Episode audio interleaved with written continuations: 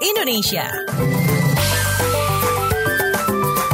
Kita keliling Indonesia dulu di WhatsApp Indonesia dan kita awali dari Bandung di mana gerakan umat lintas iman Jawa Barat mendesak DPR segera sahkan RUU PKS. Selengkapnya kita dengar kontributor KBR ada Ari Nugraha. Ari selamat pagi. Selamat pagi. DPR didesak segera mengesahkan rancangan undang-undang penghapusan kekerasan seksual atau RUU PKS. Menurut gerakan umat lintas iman atau gelis Jawa Barat, RUU tersebut penting disahkan lantaran Indonesia sudah darurat kekerasan seksual. Juru bicara gelis, Ira Imelda mengatakan jumlah kekerasan seksual terhadap anak dan perempuan di Jawa Barat mencapai lebih dari 170 kasus pada tahun 2018. Ira mengutip pernyataan Presiden Joko Widodo yang menyebutkan kejahatan seksual terhadap anak dan perempuan termasuk kejahatan luar biasa. Menurut Ira, undang-undang yang saat ini berlaku tak memberikan perlindungan bagi korban kekerasan seksual. Korban justru dipersulit memperoleh keadilan karena harus mencari bukti sendiri. Padahal kekerasan seksual kerap tak memiliki bukti bahkan saksi. Itu sebab RUU PKS sangat penting disahkan karena memuat pasal pemidanaan terhadap pelaku. Demikian, saya Ari Nugraha melaporkan untuk KBR. Terima kasih Ari Nugraha menuju Jakarta kita ada LSM Arus Pelangi mengungkap 1.800-an LGBT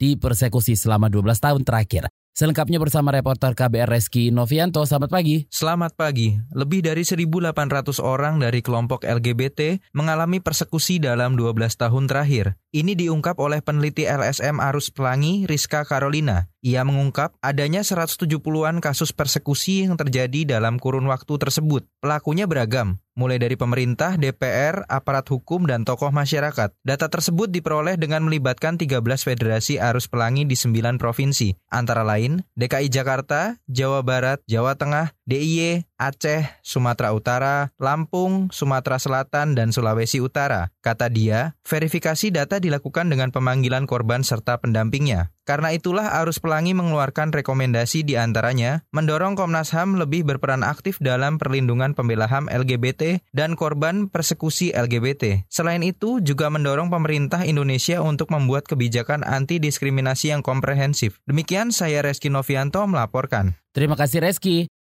Terakhir kita ke Banyuwangi di mana pembalap asal Mongolia juarai etape pertama Tour de Banyuwangi Ijen.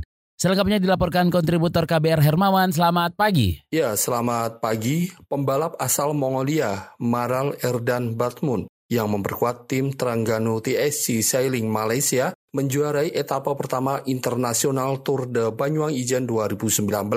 Batmun melahap rute sejauh lebih dari 130 km itu dengan catatan waktu sekitar 3 jam 3 menit. Chairman ITDBI 2019 Guntur Priambodo memprediksi bahwa pertandingan ke depan tetap berlangsung seru. Meski di etapa pertama Batmun meraih yellow jersey, namun tidak menjamin dia akan mempertahankan di etapa selanjutnya. Pada etapa pertama ini, Raja Tanjakan atau Polkado Jersey diraih Marcos Gracia Fernandez asal Spanyol dari tim Kinan Sailing Team. Sementara Indonesia Rider atau Jersey Merah Putih disabet oleh Slamet Juangga dari tim KFC. Pada etapa kedua, para pembalap akan menyusuri rute start dari Pantai Pancur di kawasan Taman Nasional Alas Purwo dan finish di depan kantor Pemkab Banyuwangi. Demikian dari Banyuwangi, Herman melaporkan untuk KBR. Terima kasih Hermawan.